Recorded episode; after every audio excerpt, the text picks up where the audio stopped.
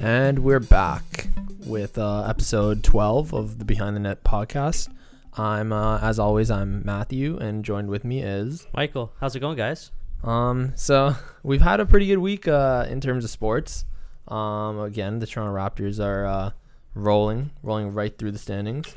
15 W's in a row. We'll Mhm. get to that in a bit. We'll get to that soon, and then uh, also the Leafs.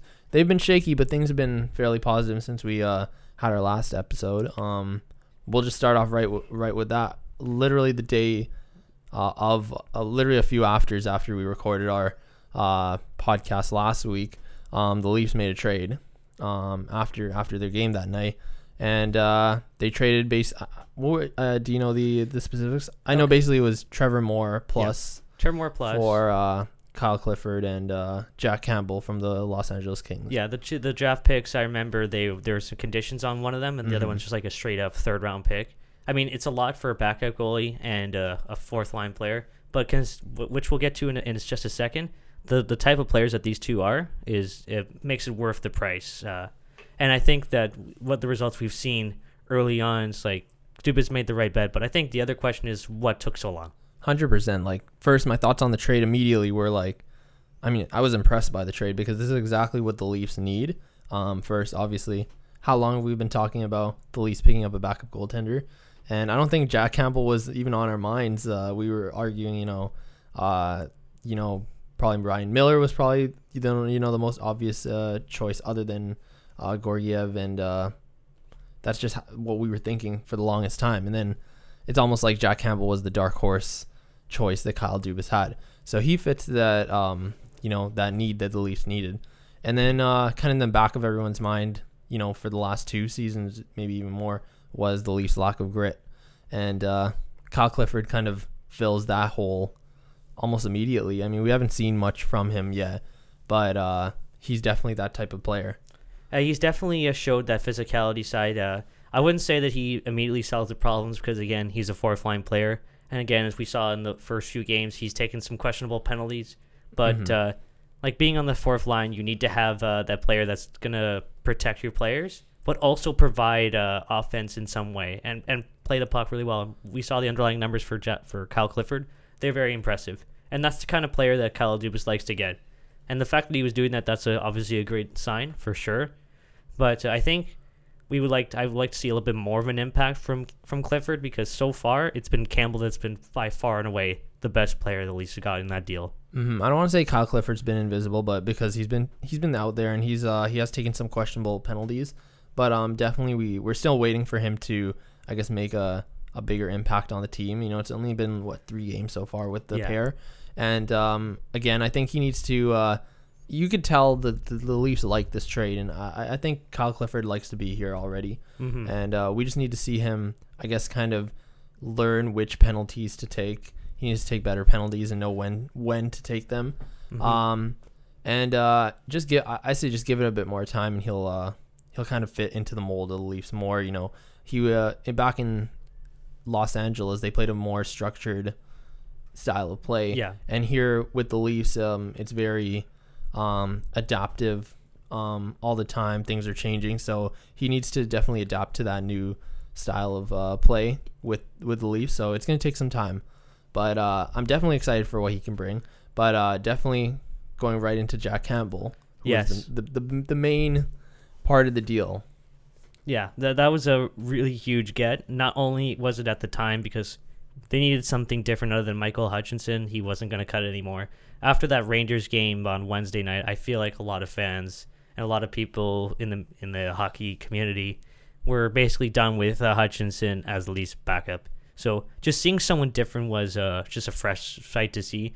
But also just seeing how Campbell's been playing uh, in his first three games so far, he's like he's looked very calm in the net, uh, making some timely saves. He kept the Leafs in pretty much every single game he's been in so far.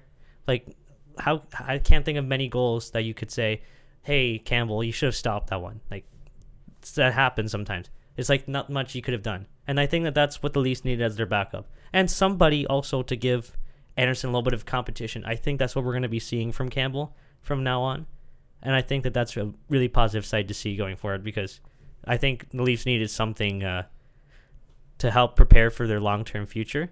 And even though it's not Georgiev, which fans were clamoring for all year, it's not Ryan Miller because of the veteran presence, but it's a it's a guy who just genuinely is happy to be here. As you saw from his comments, just the way he's treating his teammates uh, on and off the ice. This is the this is the right move to make. It's just too bad it took this long. 100 mm-hmm. percent. I think both of them seem to be happy to be here, which is great.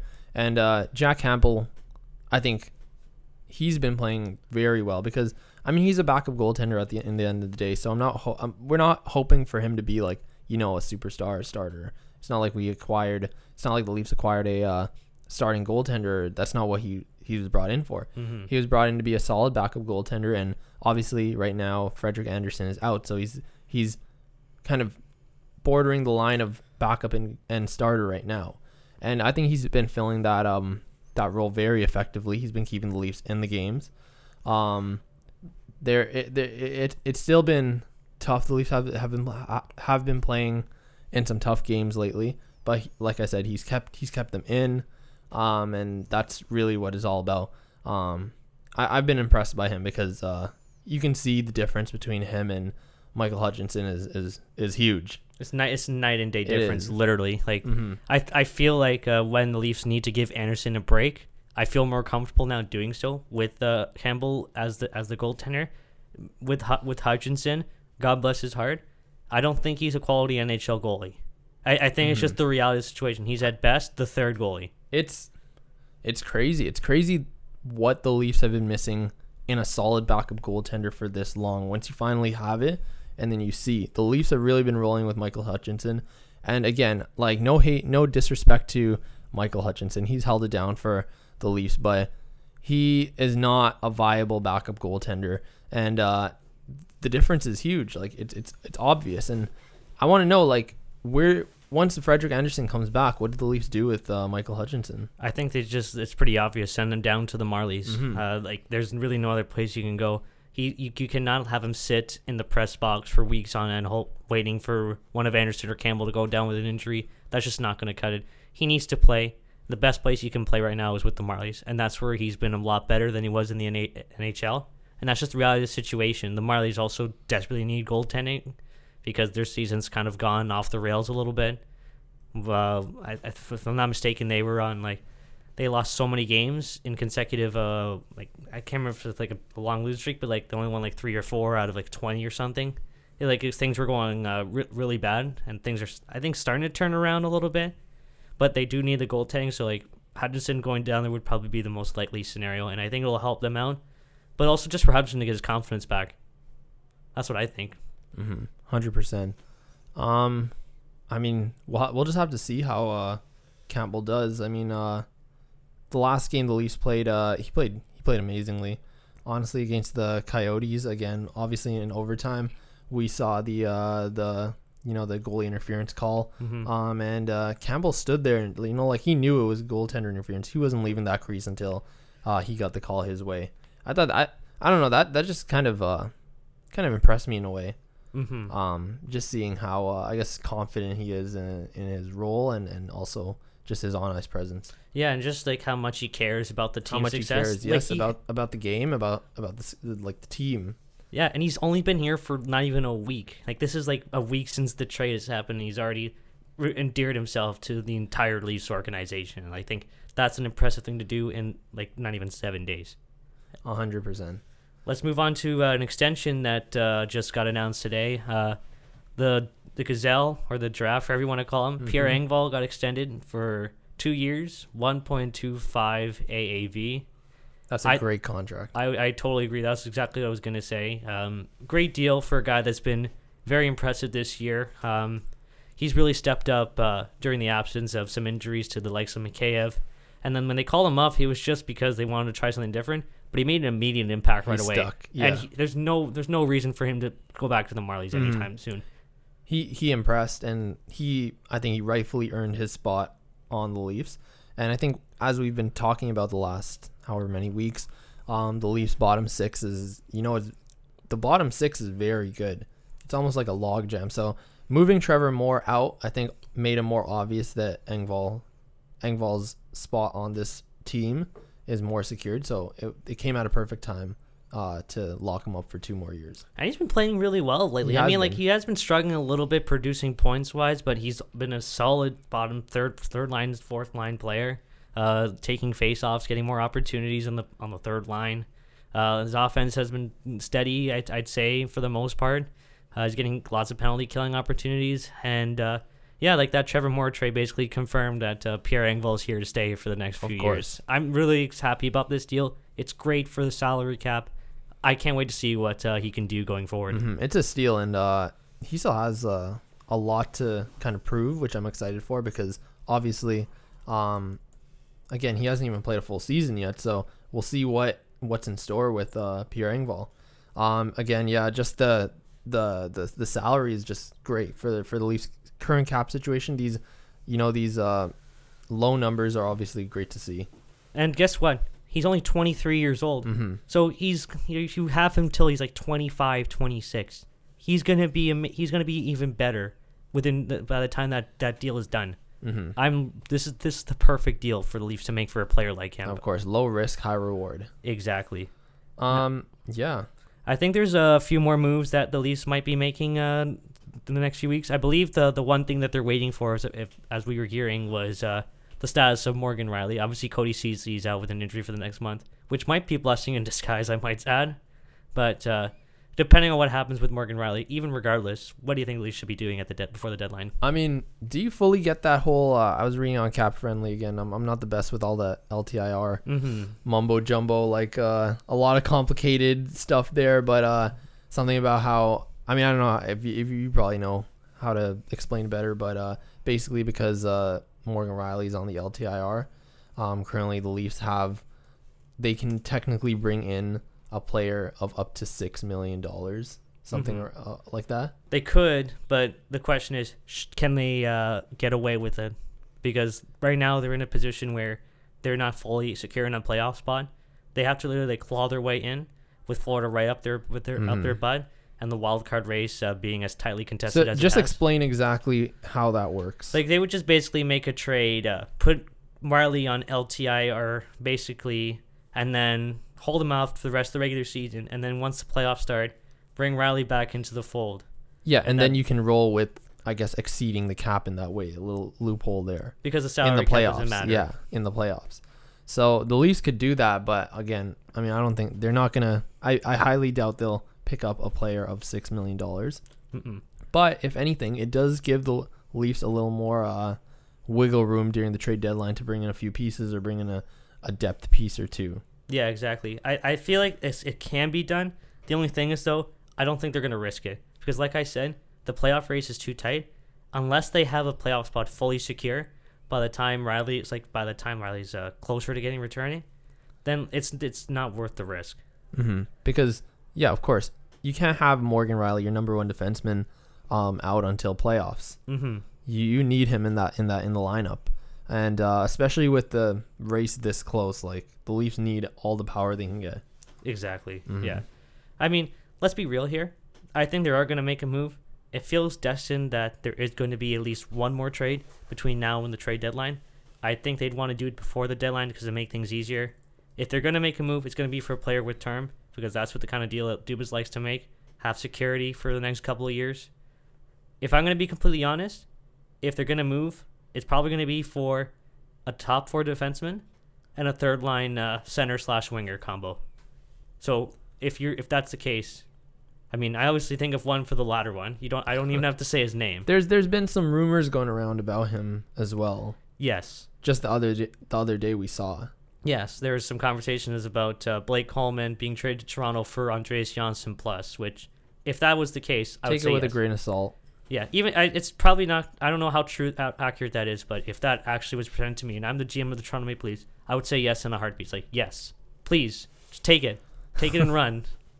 But really, the only thing the Leafs really need more than anything is a top four defenseman. That's probably their biggest need. And once they figure that out, I think they've got just enough pieces to make something happen. Of course. playoffs. I think uh I mean last last week we kind of talked about our trade deadline shopping list. Obviously, a goaltender was number 1 priority number one on that list, and the Leafs kind of check mark that off so we can move on from that. So I'm with you on that. A top four defenseman, especially with all the injuries that the Leafs have been going through, and uh, again, I mean with that LTIR kind of loophole there, they have a little more cap space to work with, in a sense. Mm-hmm. Um, I, it's risky. Don't don't use all of it. I don't think, but but it does give them a little room to try and get that top four defenseman that they need.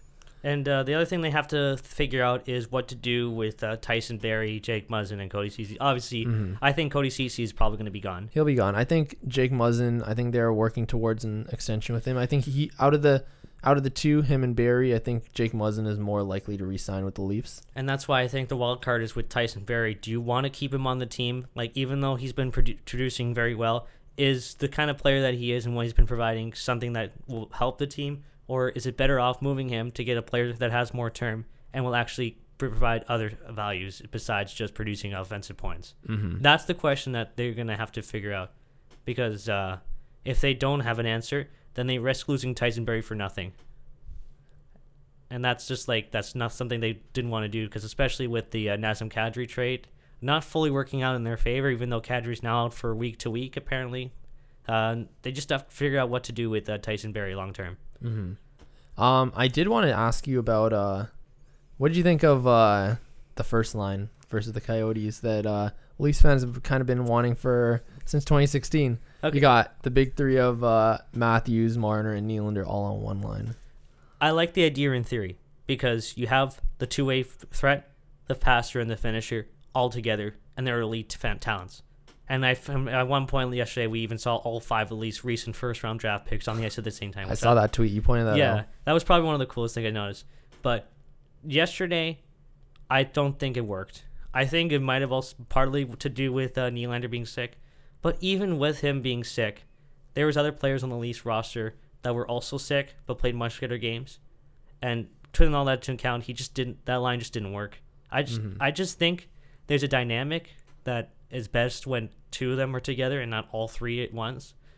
I, th- I there's a reason why they're better off playing together on the power play because of that one less man on, on the other side just makes it easier for that creativity to work.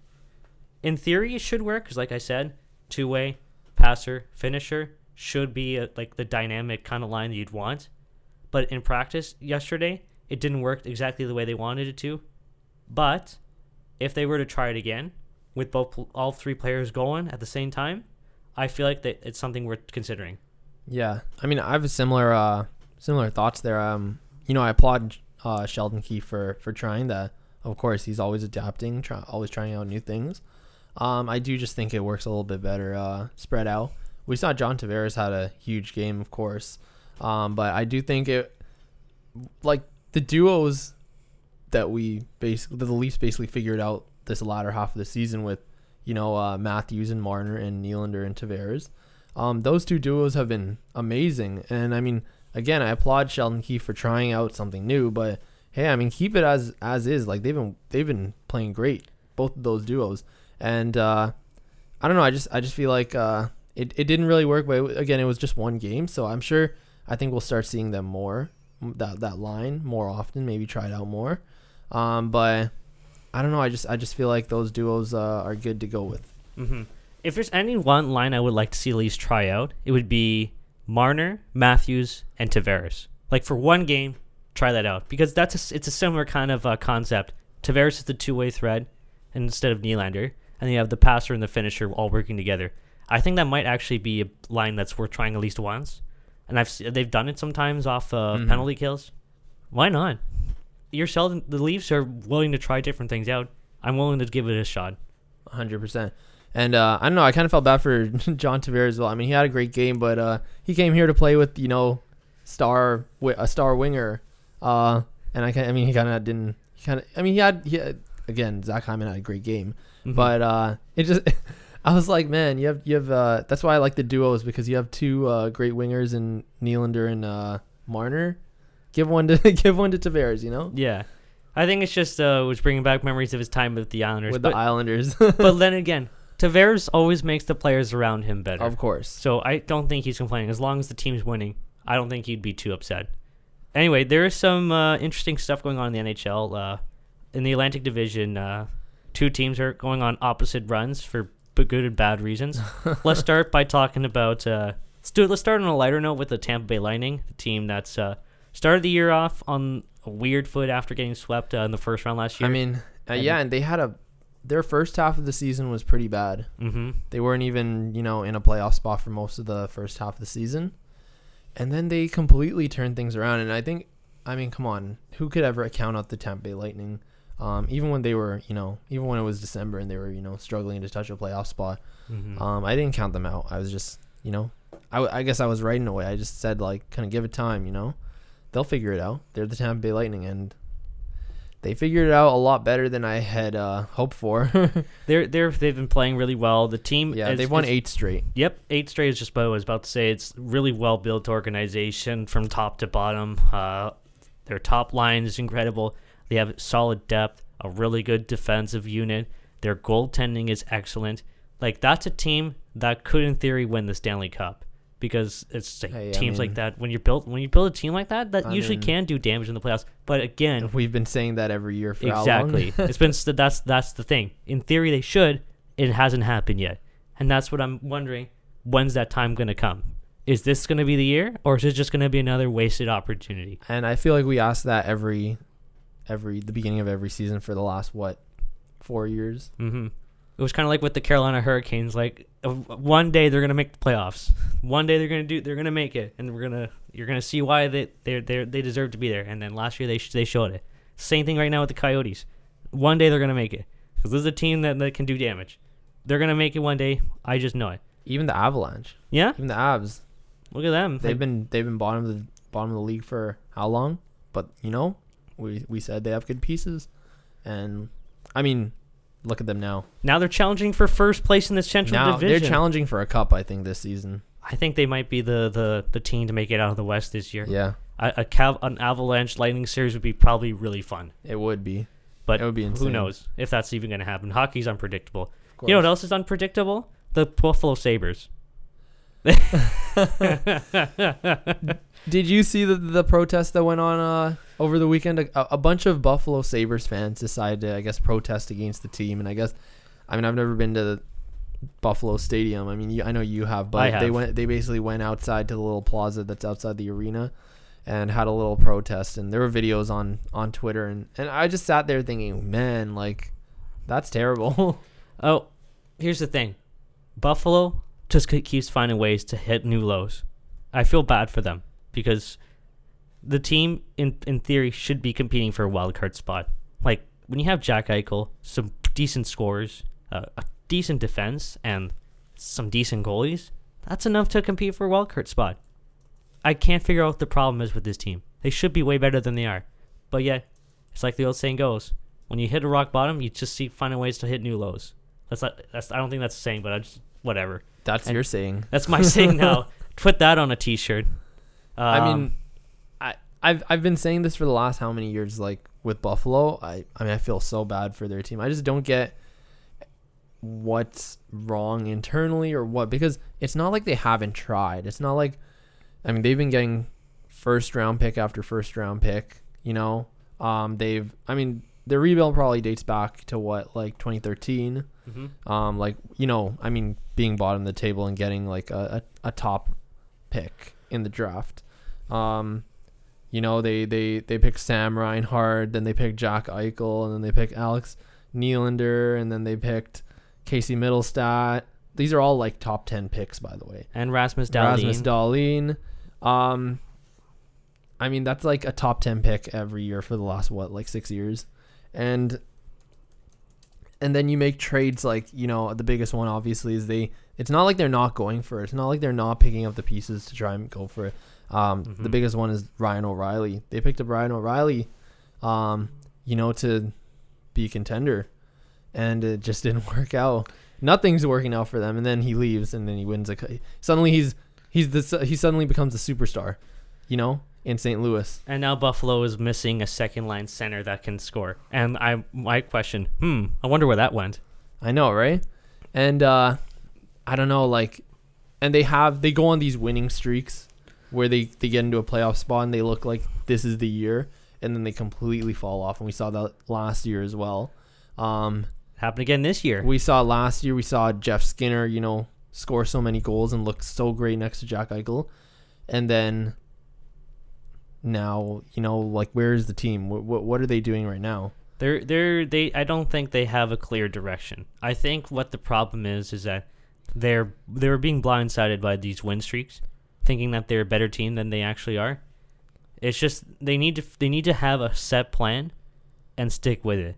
I don't know what that plan is though, because like like I said, like you know, usually when you see a team like let's let's just use the Oilers for example, they get a superstar in Connor McDavid, or even dating back, they get a superstar in Taylor Hall, and uh, you know they just don't build around those players properly. You Mhm. know, I they've tried to build around Jack Eichel. It's not like they haven't picked up the, the, the draft picks that they needed, that they haven't tried to fill holes where they Mhm. where where it's needed, and uh, things just haven't worked out for them. I just Nothing's working out for Mhm. them. I just like I said, they need to figure out a direction where to take this team because if they don't, it's only a matter of time before Jack Eichel says, "Screw this, I want out of here. Give me the first ticket out of Buffalo, New York, and trade me somewhere else because I this is not going to work out." Do you think it's fair if he says that if he requests a trade? if I'm a Sabres fan, I wouldn't blame him because how many years has been now? He was drafted in 2015. It's 2020, five years in. No progress has been made. Sabres have not come anywhere close to a playoff spot. All they have to show for it since they've drafted since they've drafted Jack Eichel was Alex Nylander in 2016, Casey Mittelstadt the next year, Dahlin with the first overall pick, and Dylan Cozens last year. And they may get another first another top 10 pick this year. How many more f- top 10 picks are the Sabres going to have to draft before they ha- have the team that they're looking I mean, for? I'm looking at their draft history, and they've had a top ten pick in every draft s- since 2013 when they picked Rasmus Ristolainen. Actually, even 2012 with uh, uh, no, that's that was That's uh, a 14th overall pick, but yeah. still, and a 12th overall pick. I mean, still close enough though. Yeah. Close enough. It's it's not like they they they it's not like they haven't had the opportunities to you know build their farm system. It's not like they haven't had the opportunities to fill their gaps and make those trades. hmm Um, I just I just don't know what it is. Um, and of course I was gonna ask you like, I mean to take off your Leafs bias as well.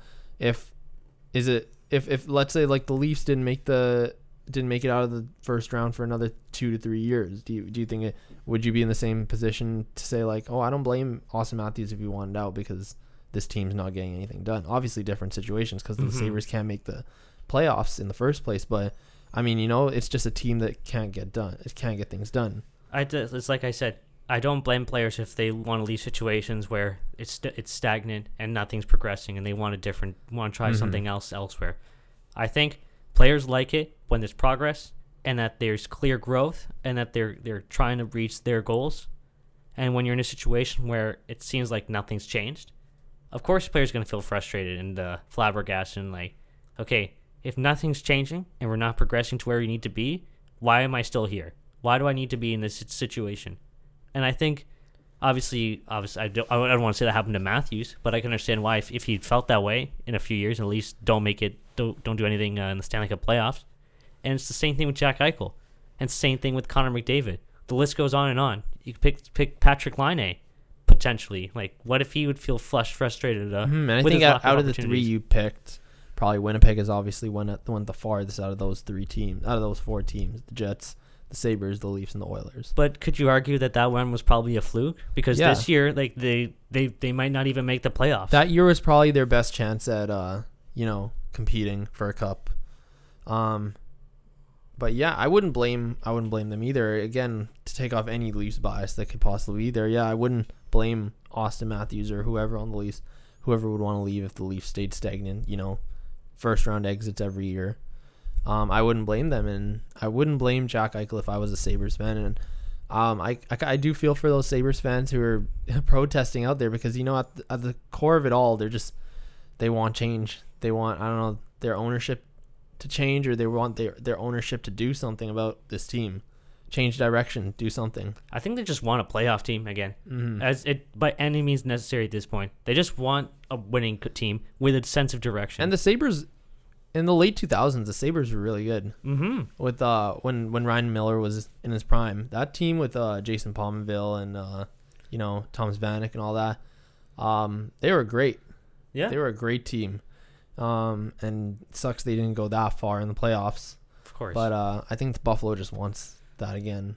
I think as they need to figure out which direction, like I said, they need to figure out where they want to take this team, how they're going to get there, and make sure they have the right peop- the right or people in management to, to reach that destination. Because if they don't, they don't have the plan, they don't have the vision, they don't have the what the tools needed to get there.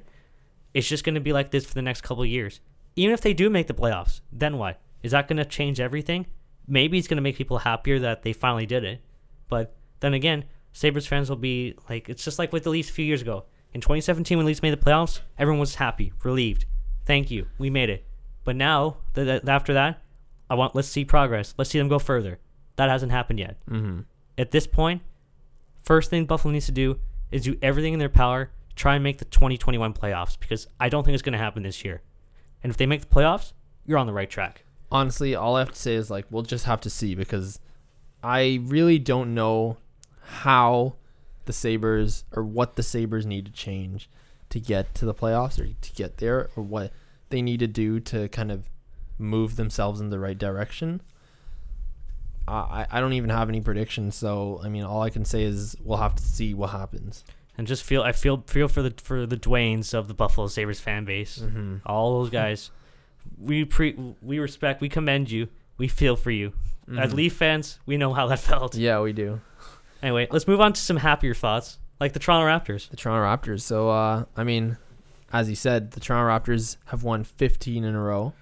Um, not a lot to talk about uh, with the Toronto Raptors when you know they're winning every game. Um, it's not like there's any negatives there. Um, it's just it's just crazy how the Raptors really took this season. Again, this season which, which was originally going to be like a throwaway season, um, in hopes obviously to clear out cap, clear out veterans, and, and make way for hopefully Giannis in 2021. But Mhm. the Raptors turned this, and also with all the injuries. I mean, if you look at it at a surface, you would think the season was just a throwaway season. yeah, But the Raptors completely changed the course of the season, and honestly, have been playing better than they did last season. even without Kawhi Leonard, I think that's probably the one thing that's been the most surprising. And I'm just looking at the standings right now. Raptors are 40 and 14. There's a le- very legitimate chance they can challenge for first in the Eastern Conference, which is something that a lot of people, and I mean a lot of people, were not expecting. I and I would I would agree. I did not. I thought this Raptors team was a playoff team, like, but I Mhm. thought like maybe fifth or sixth. That's at best. exactly what I thought. I thought I thought fourth.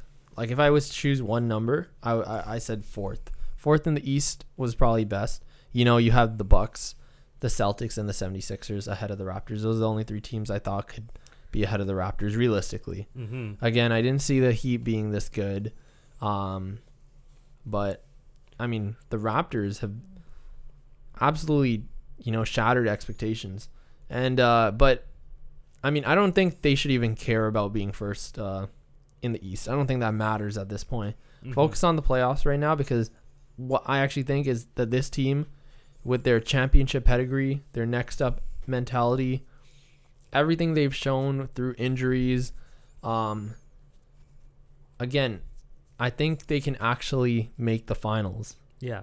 I actually think that. I think we talked about this a few episodes ago. Before all this happened, you know, we thought, hey, maybe they can get to the Eastern Conference Finals, right?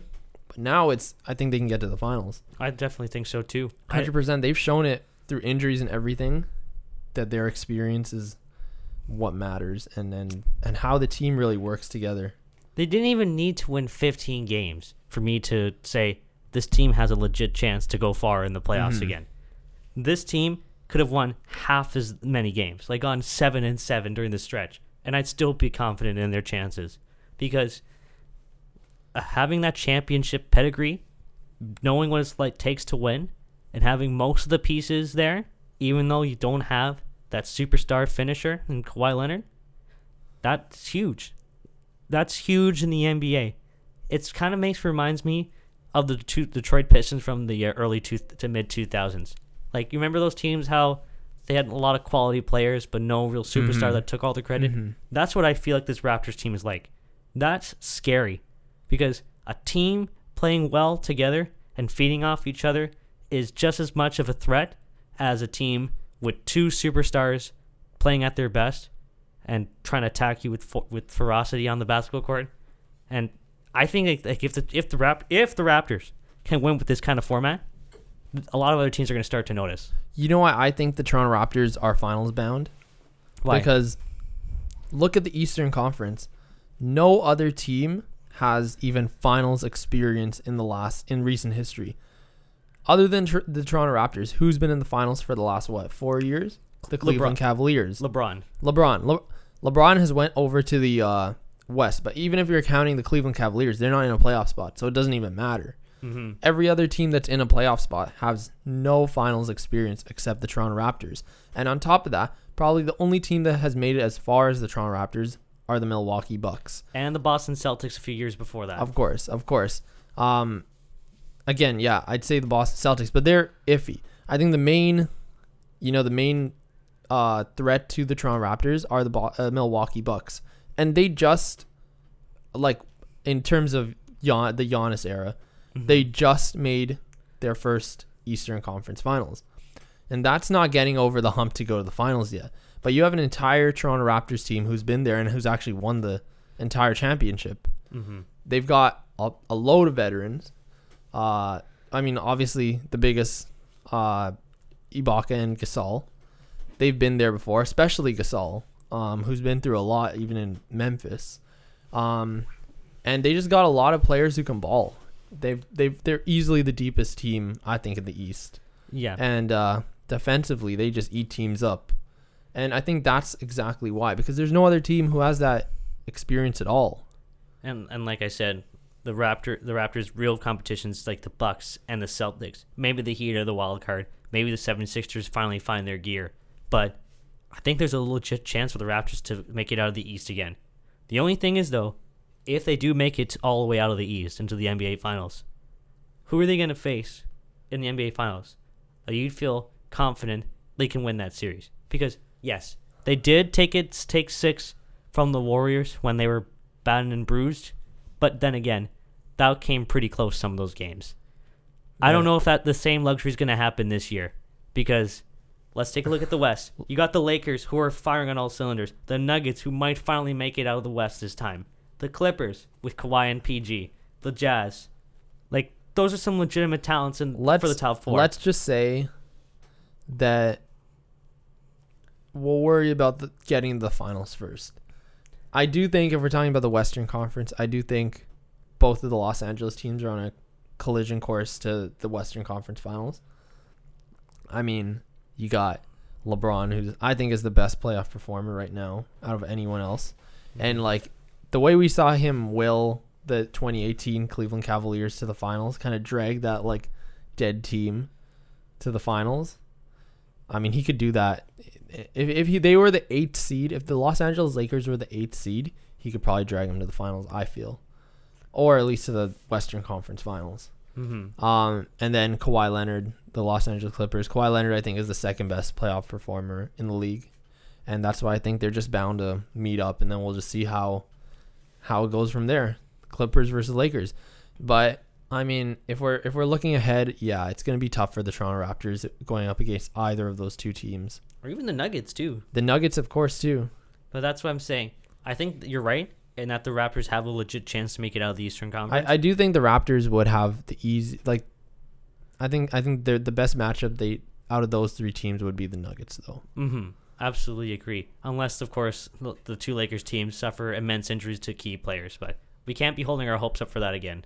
And I think a Mhm. lot of people will be saying, "Oh, this Raptor team just gets lucky because the other team gets hurt. They're- Hey, they're not really that I mean. I could I could rant out a rant about that topic all day. I mean, build a depthful team. That's exactly why you build a depthful team. You don't go top heavy, and we know this. I mean, because we were we watch hockey, we know that you need a depthful team, and injuries happen. Um, you can't front load your NBA team because injuries happen, and that's what happened with the Warriors. So, stop, you know, putting an asterisk next to the Toronto Raptors championship. You know, if the Golden State Warriors just didn't you know, pay half their cap space to their starting lineup, they uh, they would have a more depthful team. And if if a if a super if a superstar was out, then they would still have you know players who can ball out. I mean, look at where they are right now. They're one of the worst teams in the NBA after they lose both Clay and Steph Curry to long-term injuries, and they're just in a spot where they just got to wait the year out and see if they can try it again next year. Of course. That's actually funny. Since I mentioned uh, Golden State, didn't they just pull off a big yeah, trade at the I deadline? was actually going to bring that up. Speaking of uh, you know players who are uh, kind of going along, we we saw obviously D'Angelo Russell kind of had to pull that team for the first half of the season, and they shipped him off to uh, Minnesota. Um, so Karl-Anthony Towns finally has his best friend with him there, and uh, I'm sure Devin Booker, who's also you know like their it's like their trio. Um, Devin Booker's waiting there in Phoenix, wishing he can be a part of that. I just want to congratulate D'Angelo Russell for moving up one point in the stand, one spot in the standings. but in all seriousness, no, this is a good move for for D'Lo because obviously, like you said, him and Karl-Anthony Towns are uh, a dynamic duo. I think from off the court friendship, and obviously Devin Booker would be a really nice fit over there. Um, we saw in those first few games. I think they're still trying to work things out, trying to figure out what their chemistry is like. That's going to take some time, but I like the I like the idea behind the move. I know it's a little bit of a risky move because of just how much capital they had to give up to get him, but I think it's one where both sides are going to get something out of it.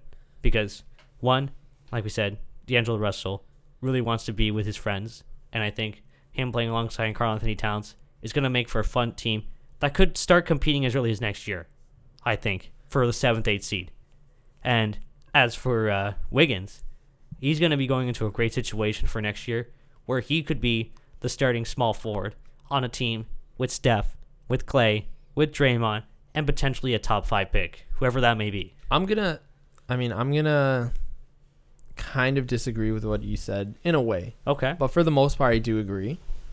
Um, his situation, Andrew Wiggins' situation is uh, is it's gonna be unique next season because again, yeah, if they get a top five pick, and let's say it is James Wiseman, who's a center, who's a, who could be potentially a star center at a cheap contract, um, you know, a rookie contract, Mm-hmm.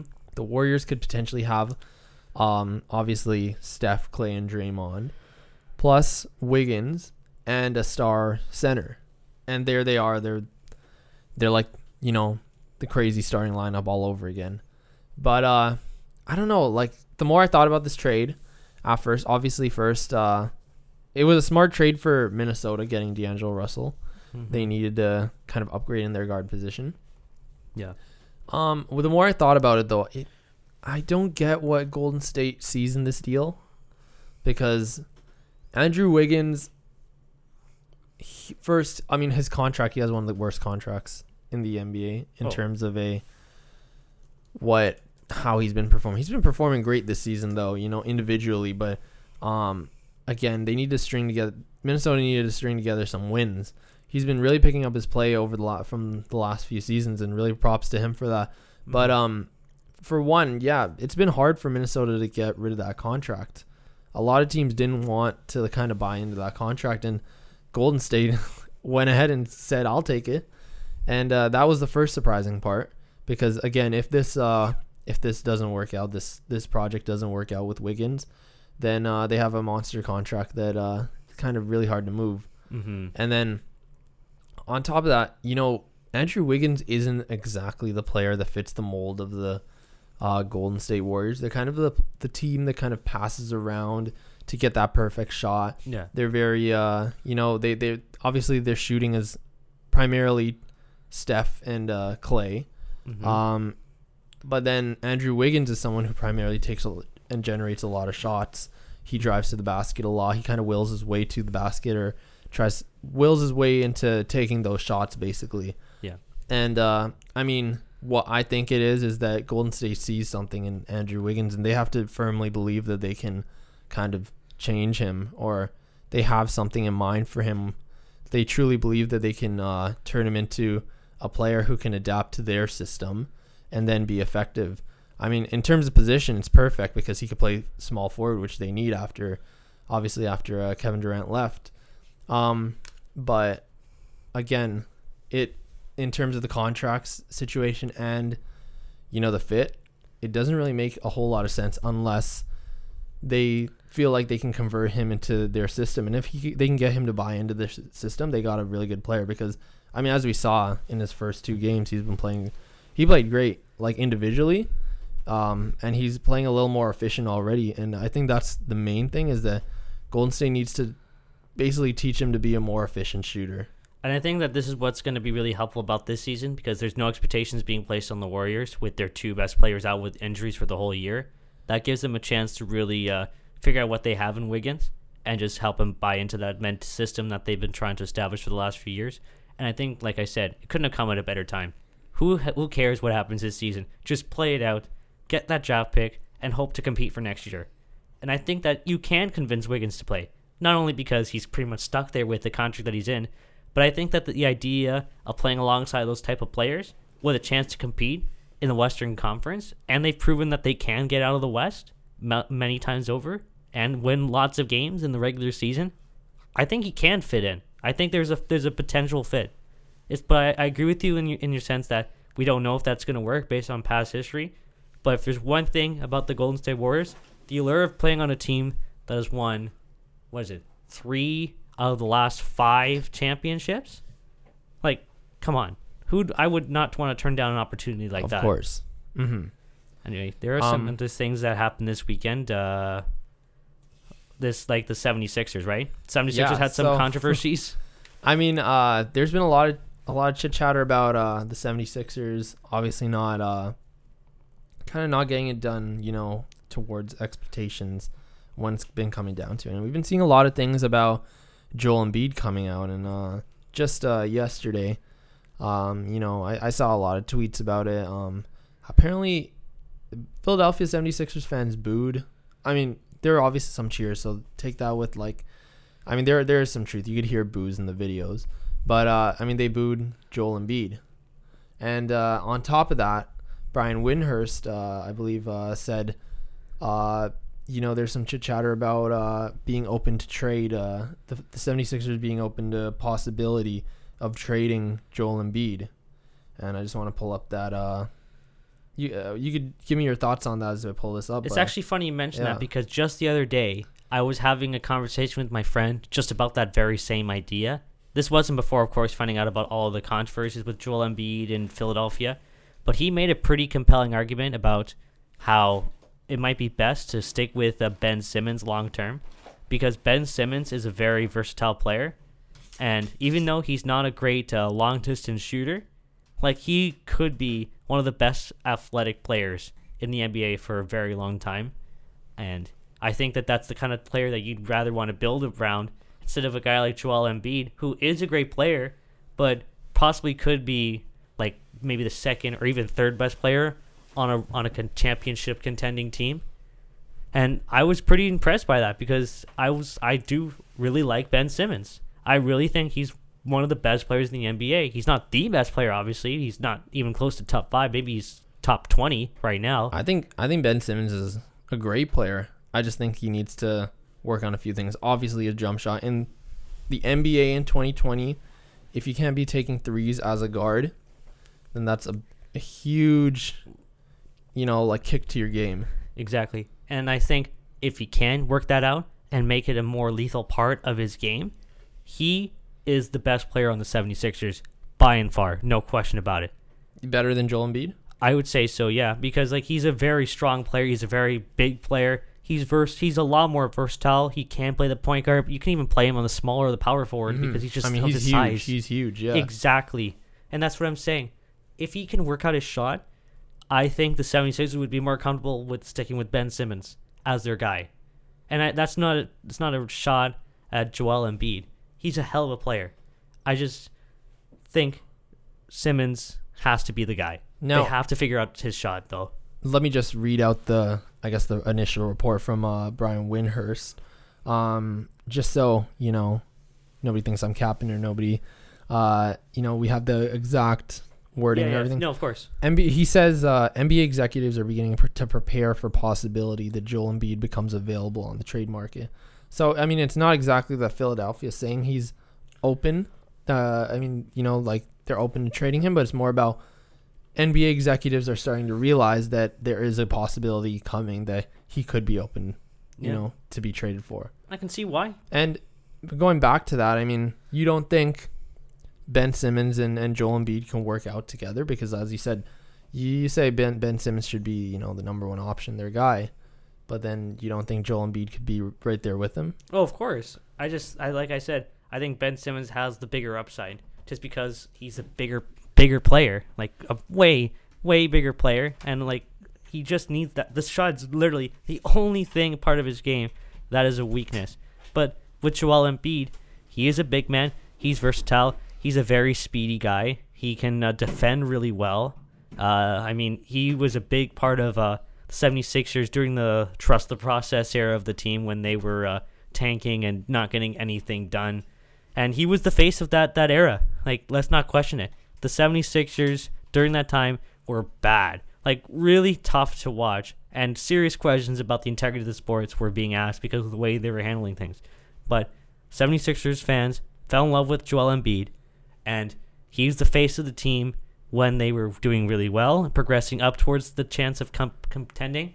And he was the face of the team when they lost Game Seven at the buzzer to the Raptors. So he and, and I understand that 76ers fans want to see progress. They haven't really seen that. And this year they could potentially follow the first round really quickly, or they could go all the way to the NBA Finals. I don't even know anymore. They're really a wild card. exactly, yeah. Um, I mean, I agree with pretty much everything you said. Only thing I'm going to disagree with is uh, I do think Joel Embiid is the better player than Ben Simmons, That's fine. in my opinion. And I would say obviously Philadelphia should keep him, but I honestly don't know what's really going on there. Um, again, I do want to bring up it was kind of a cryptic thing. People, of course, it's gonna get people talking, but he uh he basically Joel Embiid posted uh, a post on Instagram that uh I, I forgot the quote. It was like you either uh let me see if I can pull it up. Isn't it like a Batman? qu- quote Yeah, Batman? it was a it was a Batman quote. Uh, and I'll, I'll explain the significance behind it. Mhm. But it was uh, you either die a hero or live long enough to see yourself become the villain. Yep, there you go. That's Bat. That's Batman for you. And uh, I mean, basically, what happened was he posted that, but apparently Jimmy Butler had captioned a photo on Instagram with the exact same caption beforehand, and then in Joel Embiid's comments for that post, you see Jimmy Butler commenting, "I know a place where villains are welcome." and then Joel Embiid replies to that comment and says, "Damn right, my brother." I would want to use that Tim and Sid sound effect, like "ooh." I feel like that'd be the perfect time for that. And like, I mean, 76ers fans booed Joel Embiid, and I don't really know the fully the motivation behind it. I have to think it's it's some somewhat with this because I know this this kind of post uh, kind of set 76ers fans off the other night. hmm Um, I, I feel like they just feel like they don't know where they sit with Joel Embiid right now. They might feel a little sense of being, you know, him being disloyal, in a way. But hey, I mean, if you want if you want him to stay, don't boo him. Yeah, you're not gonna help his case and like, hmm, wonder why I should stay in Philadelphia. One, the fans boo me. Wait a minute, that's not a reason to stay. I mean, like, yeah. I mean, if you if you're thinking, man, we really need to. I really want Joel Embiid to stay in Philadelphia. I got to show him why he should stay here. I'll just boo him. Yeah, that's what happened. That's what happened at least last year with Jake Gardiner. You know Mhm. how when Jake Gardiner's contract was about to expire, uh, trying to give him a reason to stay is not by booing him because Mhm. that's going to make him want to leave as soon as possible. And no wonder he's in Carolina where no one really cares what he does off of the course. off, on off the ice. But and I mean, Philadelphia is a big basketball city, of course. So I don't blame their fans for caring so much about their team. yeah, I mean, they deserve. I mean, I thought Allen Iverson deserved a, a ring. Um, I wish he had gotten a ring over his time. And uh, Philadelphia is just one of those cities that you know they're a basketball city. but are we talking about practice? Don't even bring up that. Sorry, that quote. just, sorry, I just quote, sorry, I just had to bring that up. legendary. Of course, of course. But yeah, I think the thing with the Embiid situation, all that they can really do is just if there's something going on behind the scenes with Embiid and management, or Embiid with the coaching staff, or Embiid with the players, just work it out. Because the team right now is 34 and 21. They are fifth right now as it stands. When they start the playoffs, they're gonna have gonna be starting on the road, and that's gonna be a really tough spot to be in. It's not an impossibility because they're playing against a Miami Heat team that's still unproven, even though they got Jimmy Butler and are playing well above expectations. Like that's going to be a tough go for them. Just focus on trying to win the rest of the season, trying to get the team chemistry back up, and just focus on trying to do damage in the playoffs. Because at this point, the only thing that they can really focus on is just trying to progress. That's what 76ers fans want out of this team. They want to see this team doing better than they did last year. Last year, they took the eventual NBA championship to the final seconds to the final buzzer of Game 7. I know for a fact 76ers fans felt that they probably could have uh, won that NBA title if the buzzer if things the bounce went their own their way. Man, I remember watching like reaction videos Of course. of uh you know 76ers fans reacting to the like live to the Kawhi game 7 shot yeah. and man I mean, I could just imagine if it was the other way around like how hurt Toronto fans would be. Listen, as being a Leaf fan, it's good to have one uh, game winner go your way for once. Of course. But uh, yeah, I think the 76ers team is really good. I think it might be in their best interest for now to keep both. But if you had to choose between Embiid and Simmons, I'd, I'm just me personally, I'd probably lean slightly towards Simmons. But I know you feel differently, so it's okay. Mhm. It's all good. Let's talk about something uh, that just started up this this past weekend, the The XFL, the, return. I mean, I haven't really watched it again. I, I I think I made it clear on this podcast. Like, I'm getting into football, but I'm not. I wouldn't say I'm. I'm a huge, huge football guy. Mhm. I know. I know my football chops though, of course, and I pay attention to. But uh, I don't. Again, it's it, again also in Canada. It's not the easiest thing to get coverage of uh, you know football on your TV unless you're like really dedicated to it. Um, but yeah, the XFL just uh, kicked off for this season. Obviously, it's uh, kind of revival, and uh, I know you tuned in. I did. And I watched the very first game between Seattle Dragons and the DC Defenders. Already the best football team in Washington. sorry, sorry, Redskins fans, but it's true. Uh, but I was really impressed. It was a really fun game to watch. I really liked the way that they did the opening kickoff. It's uh, basically, if you haven't seen it yet, they all stand on the line. The kicker uh, hits the ball, it goes into the other end zone the defender picks it up, and as soon as that guy picks it up, every team starts running. It's a lot safer than the way the NFL does it. I love the pet, the extra point attempt of having it like lined up for like how they do it in the NFL for the extra two points. I feel like that's an ingenious move. It makes for uh, entertaining games, and Sa- Saturday's first game could have been a better introduction to the new league. I think this league has potential. I thought it could work. I was skeptical though because we saw the last league failed miserably, but this time they're just focusing on football, and so far that's what they've been doing, and I'm I'm impressed. Now, do you think it'll um, it'll last through? I guess the honeymoon phase right now. Obviously, with the first games or the first week, first few weeks, everyone's gonna want to you know tune in because there's hype around it. But you know, once once the season goes on more, do you think the attention's gonna be there? Well, the good thing is there's only ten games. Mm-hmm. Th- there is only it's a very short season. The season will be done by eight, late April, mm-hmm. so that's uh enough time for it to like not overstay its welcome. Because, listen, there's a lot of football fatigue for some for some football fans. I can understand why they wouldn't be interested in the the XFL after a while, but I think with the potential that this league could have and being a very entertaining option for football to continue into the to the, the winter and the early spring, there's there's a potential here for this to work.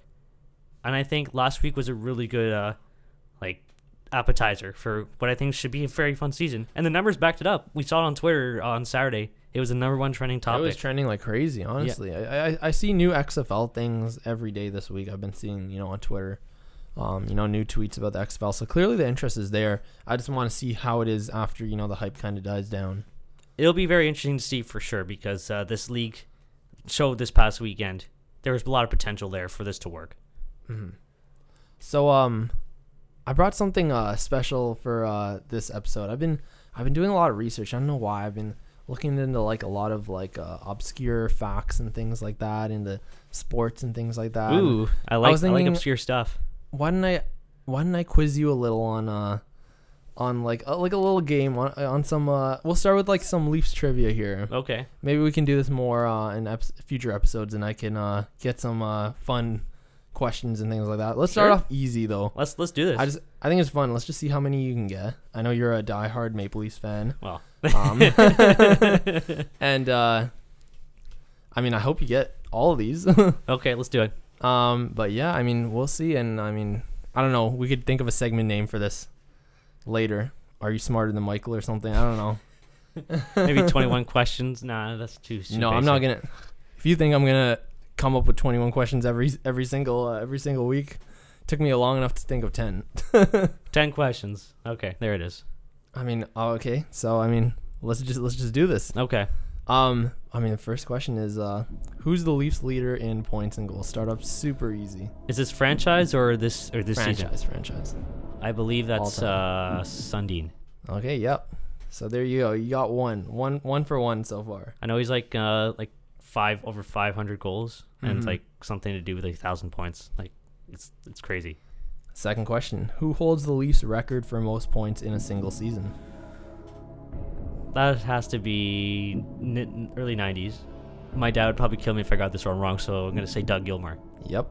So Doug Gilmour had a 127 in 92, 93. Maybe Auston Matthews breaks that record this year. Maybe. I'm kidding. I'm, I don't know if he's going to. I mean, within the next couple of years, maybe. Who, who- We'll who see. knows? Who knows? So uh, here's the next one. How many different names? How many different team names has the has the Toronto Maple Leafs franchise had? Oh, okay. Um, there's been a few. I know for sure Leafs is not their original name. That was in 1927. They originally before that they were the Toronto St. Pats. I know they were originally the Toronto Arenas. I want to say, and I think that's it. So your final answer is three. I want to say three. Yep. Oh, thank God! I thought there was four. No, you're rolling right now. You're rolling. Um, you better get this one. Oh God, How many times have the Leafs picked first overall, and who did they pick? Twice. Lando Okay. Clark in 1985 and Matthews obviously 2016. Easy. You got that easy. Money in the bank. Okay, we'll go a little harder now. I hope I got some hard questions. I, I still went kind of easy because this is the first time I'm doing it. Yeah, yeah. Now that I know you're, I'm, I'm kind of gauging it right now. Now that I know it, I gotta Okay, come up okay. with some real hard questions in the next couple weeks. I like Um, this. This is fun. Which Toronto Maple Leafs captain famously ripped off the C of his jersey with scissors? Ooh, okay. This was uh in the 80s. You know the story though. Well, right? my dad would tell me the story all the time. Uh, I don't remember the story fully, but I believe it was Daryl Sittler because he was just mad at something Harold Ballard did with a trade. So he's like, eh, I don't like this team. eh," And then, Mhm. then he reluctantly came back. I mean, you got it right. And uh, yeah, so like, I mean, hey, I'm kind of giving it like a history lesson here while we're doing this little game. But yeah, basically, basically what happened was uh, Punch Imlach was uh, he was previously coach, and they brought him back as GM. I Mhm. think, I think it was like the third time they brought him back or something in 1979. This happened in 1980. In 1979, um, and he kind of wanted to, you know, kind of take over that leadership role, like kind of make it known that he was you know, coach of this team. He runs this team. Yeah. Um, he started apparently trashing the team in the in, in the press and like prohibiting players from TV appearances, things like that. And uh, I mean, obviously, Daryl Sittler, who was captain, kind of got a little mad, a little cheesed about that. Mhm. And uh, basically, what happened was because Sittler had a no trade clause, he couldn't trade him. right. So uh, Imlach went and traded uh, Lanny McDonald to the Colorado Rockies Of course. and who was of course one of uh, Sittler's best friends. And in that moment, I guess the conflict just had grown too much that he just felt like he had to step down as captain. He was fed up with it. You know, it's actually funny you mentioned Larry Mc- Lanny McDonald. I was actually at the Hockey Hall of Fame today with some Oh. with some of my friends, and uh, he was actually there at the Hockey Hall of Fame. So I was briefly chatting up with him. He was there. Yeah, Nice. He was just chilling there or what? I think it was just I think he was just in the area. He just walked around. Wow. That was that was pretty cool. So seeing the mustache, That's up, really interesting. guys, listen. I saw the mustache up close. It's still as glorious as it was Should back ask in the him day. what's it what was it like when Daryl Sittler ripped off the jersey for you? I should've ripped, asked ripped the him C that. off his jersey for you. If I had known then, if I knew then what I know now, I probably should have. Okay, next question. Only one Leafs coach has won the Jack Adams Award for the NHL's top coach. Who was it? Ooh. I don't know how long the Jack Adams Award's been around. This is a. Hmm. Good. I have a hard question for once. It's not Mike Need to make sure it's a hard question. Thank God it wasn't Babcock. Thinking back, imagine if he won that in 2017, knowing what we knew about what he did. I know, right? that would have been bad. Um, there's only one name I could possibly think of. Um, during the '90s, um, he was um, the coach, one of the coaches that helped turn the team around. Not the one uh, after that, because that'd be uh, too obvious. I'm gonna guess P- Pat Burns. Yeah, in 92, 93. Man, you're rolling through Let's this. go. Even when Let's I think. I got you, That almost got I me. might get you on this one. I Okay. think I might get you on this one. Oh no. What was the highest number ever worn by a Leaf? Hmm. I think I know this one. This was in the 80s. It's not Wayne Gretzky. It's not Wayne Gretzky because Wayne Gretzky was not on the team. But there was a guy named Wolf Palmont, and he also wore number 99. Dang it. I, I need to come with like super hard questions. The only reason I know that, listen, the only reason I know that is because I used to watch, learn about Wayne Gretzky so much, and that's the only, and like I always, and like I learned like how many other number 99s were in the NHL. I always knew Leafs had one, and that was him. That's was- the only reason I know that. he was the only other, he was the last player other than Wayne Gretzky to wear 99. Yeah. I feel like I mispronounced his name though, so I Actually, apologize to him. Fun fact I mean, there was a, apparently, I mean, obviously we didn't live in the 80s, but Of course not. apparently there was a, uh, a commercial uh, by Leon's. You know, Leon's the furniture store here in Canada. Um, they did. Uh, uh, well, actually, we it was apparently in 2008, so we lived during that time. But Okay. I guess I didn't catch it. But um, in honor of their 99th anniversary, they uh, kind of teased Gretzky, I guess, by saying I don't know, probably something along the lines of, "Oh, and here's number 99 or something." And then uh, he comes out and he says, "What were you expecting? Someone else?" So, That's I good. mean, there's a little a little fun fact. Uh, I'm gonna watch that commercial afterwards. I couldn't find it. I tell you, I searched for it. I saw I saw the, that fact, but I couldn't find the actual video. Oh man, that seems like it's. That seems like it could get some good laughs. Okay, next question. Who is the only person who have been captain, coach, and GM of the Leafs? I think this one's gonna get me. Oh no. Oh no. I got one. I, I need to have gotten one. Oh no. Okay. The only thing I'm thinking, this is like the early days. Somehow days. you're gonna pull it off. Somehow I, it gonna off. just take a. No, I don't think I'm gonna get this one. I just taking a think. I'm just thinking. This is during like maybe like the 30s. I'm gonna say. Uh, Hap Day. Oh man, how'd you That- get that? I just guessed. That was just a shot in the dark. I really was Dude. stumped. I was really stumped. I don't know if these are flukes or you're actually like. I think that one Some was genius. that was like that was that one was a fluke. I mean, if you're a Leafs fan, you'll get it. I think if you're a Leafs fan, you'll get it. But I'm trying to word them or trying to get questions that are like you don't, you know, like you have to know like way back. You have to know all your eras for them. yeah, But that one that one was a close one. because You yeah, almost, for that one you need to know the 30s, the 40s, and the 50s to See, basically know that one almost got me. You almost got me there. I will admit. I will admit that. Okay, the next question is: uh, the Leafs played their very first game and their very last game at the Maple Leaf Gardens against this team. Which team was it? The reason I know I this. mean, if you know one, then you get the other. But wait, it's a two the same team. So their their first game and their last game at the Gardens was against the very same team. Okay. I know this because I have the video.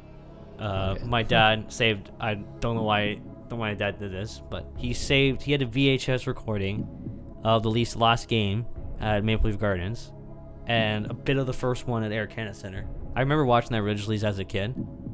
Uh, and I mean, no, who the hell cares about the score from that last game? But it was Chicago, obviously. Yeah. And the Yeah, only reason, you got okay, right. now and see that brought back bad memories because now I'm just remembering about that other loss to Chicago a few weeks ago. It's like that still pisses me off.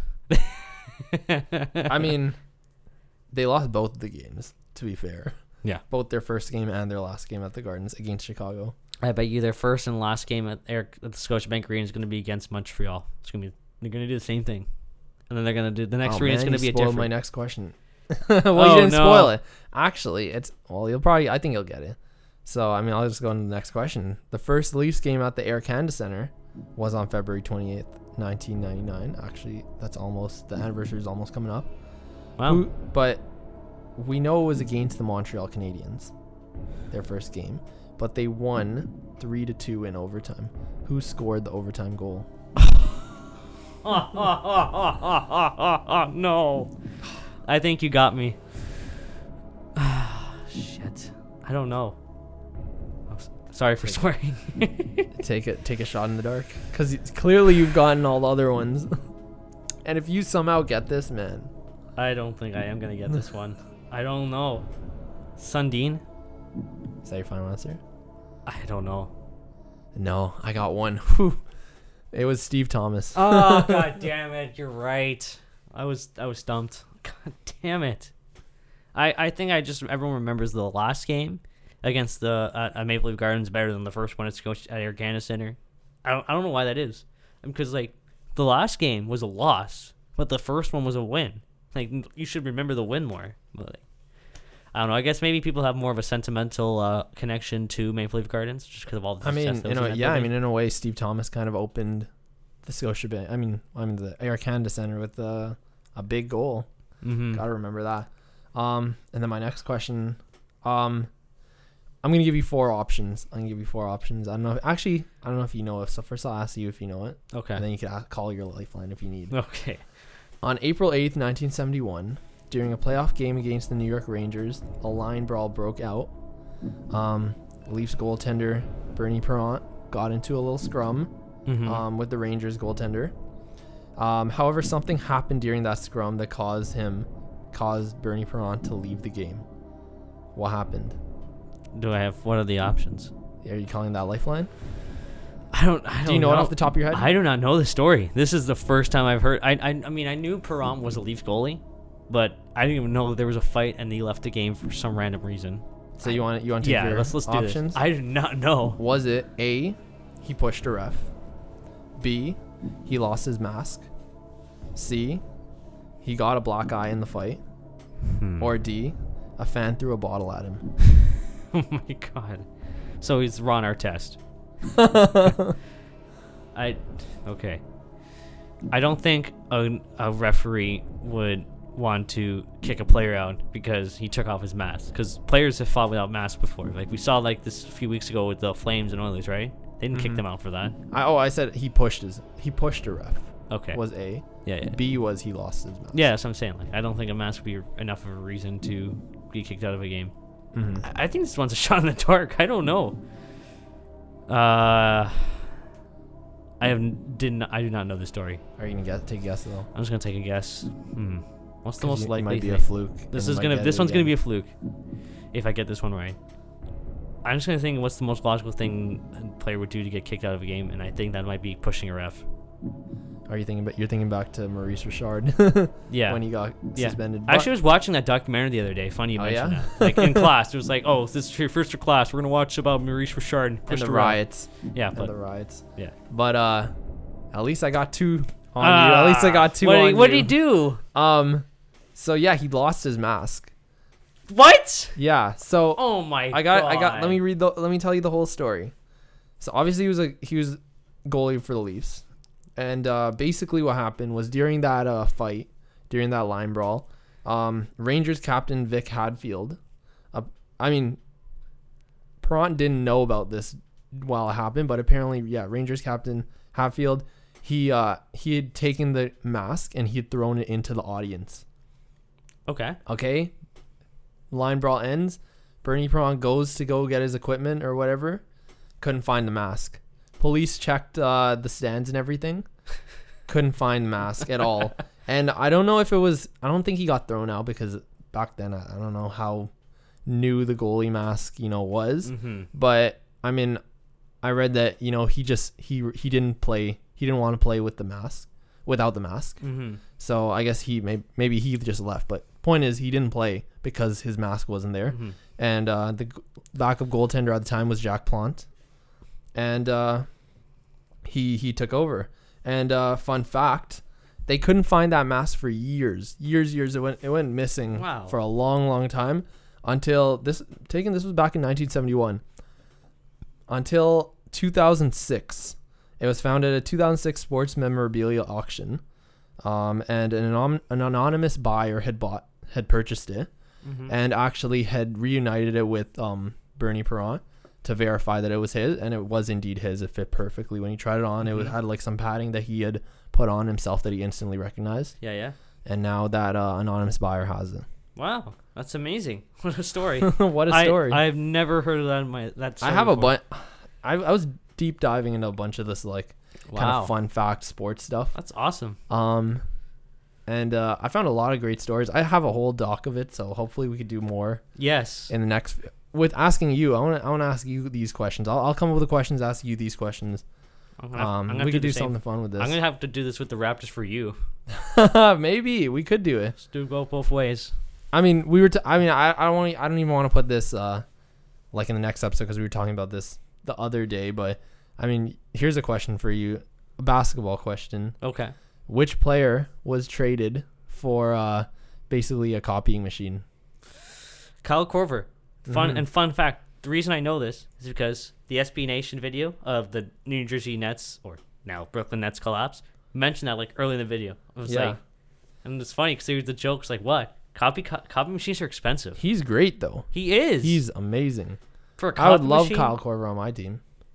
And all he all he, all he costed was a copy machine.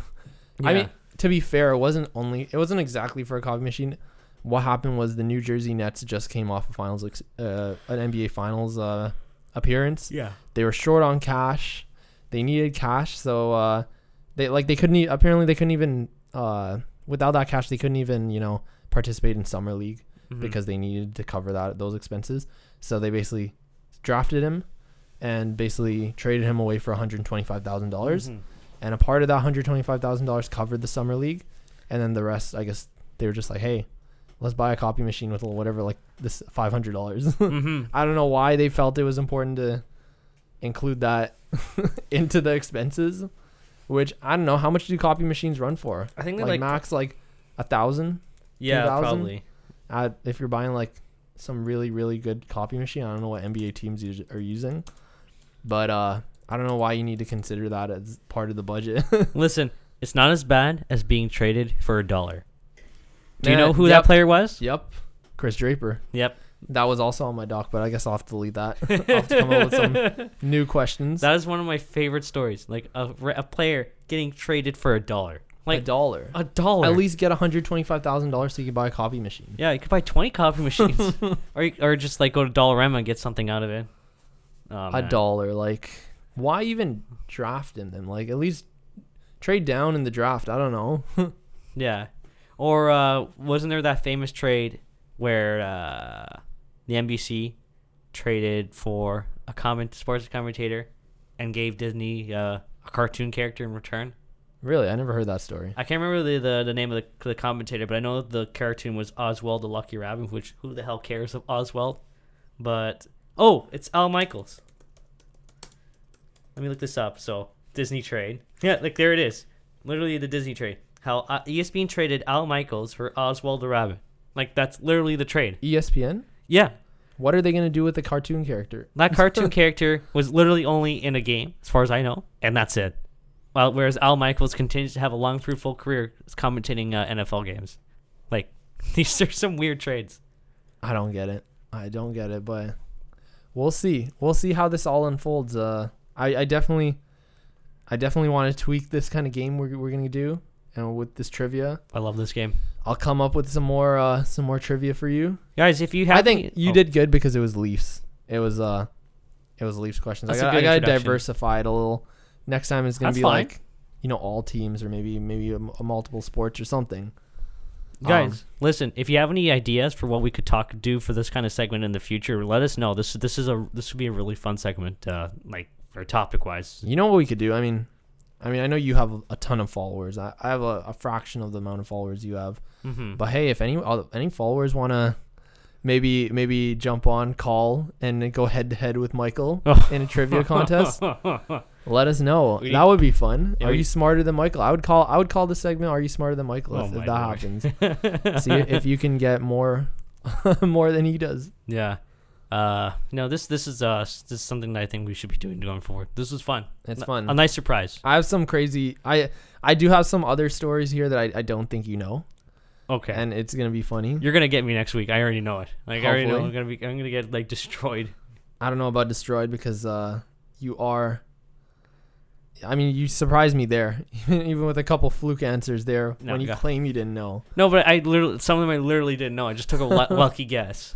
But uh, yeah, we'll see. We'll see how that that works out. Well, that was a really fun episode. I, I'd hate to cut that short, but uh, we're I think we're out of time. Uh, thank you guys for listening to uh, episode 12 of Behind the Net podcast. As always, you can find me on Twitter at the least IMO. And you can find me on Twitter at Matt underscore Rodrigo underscore. And we've got a lot of uh, exciting things planned uh, for the podcast in the next couple weeks, not just for this segment, but uh, some interesting guests we, we want to get on the show. Mm-hmm. We're working on guests. Uh, we're working on kind of making this show bigger, getting uh, doing a lot more things, really. So thank you guys so much for listening. Uh, Thank we'll, you. We'll see you guys next week. Yep. See you guys next week. Just before we uh, go, just a little bit of an uh, epilogue to uh, today's episode. Um, last night, uh, we saw what happened with uh, Jay Bouwmeester uh, during the Ducks uh, Blues game, where he had a cardiac arrest. Um, that was pretty tough to watch. Uh, I saw the clip last night, and that was uh, a really Yeah. tough watch. When I saw it, it was uh, very tough to watch. So, uh, I mean, we're kind of putting it at the end of the episode here. Just really quickly, just wanted to quickly touch on it. Um, you know, obviously thoughts and prayers to Jay Bouwmeester and uh, his uh, family. I read that uh, I think it was the Blues uh, dad's trip. Mhm. So that that's definitely very hard to process. And uh, yeah, I just hope uh, hope he's okay. Definitely praying for him. And uh, huge, uh, you know, huge props to uh, the whole uh, the whole medical staff that was there and uh, everyone that was so quick to uh, kind of uh, Mhm. you know help him out in, in in in that situation. Yeah, it's just proof again that life's too short to, to be appreciative of every opportunity that you get, um, and just the the show of love and support that both teams were showing, and even on Twitter afterwards, all the other NHL teams they were showing sending their Mhm. love and support to the Blues and Jay Bouwmeester during his time of need. Uh, I thought that was really impactful. Of Uh, course. I, I I haven't seen anything like this since uh, Patrick Beverly had a similar incident a few years ago, and this hits hard. Just watching that when something like this happens, uh, you don't expect it. Like it, it, it hurts you. It, it's gut wrenching. But I think Jay Bo. If this is the end for Jay Bouwmeester, I feel bad that this is the way he probably has his career ends. But at the same time, I think he wouldn't be too mad because he's got that Stanley Cup ring. So, for both of us, uh, thoughts and prayers go out Let's to him hope and for his the family. best. Exactly. Of course. All right. That's Thanks it. for listening.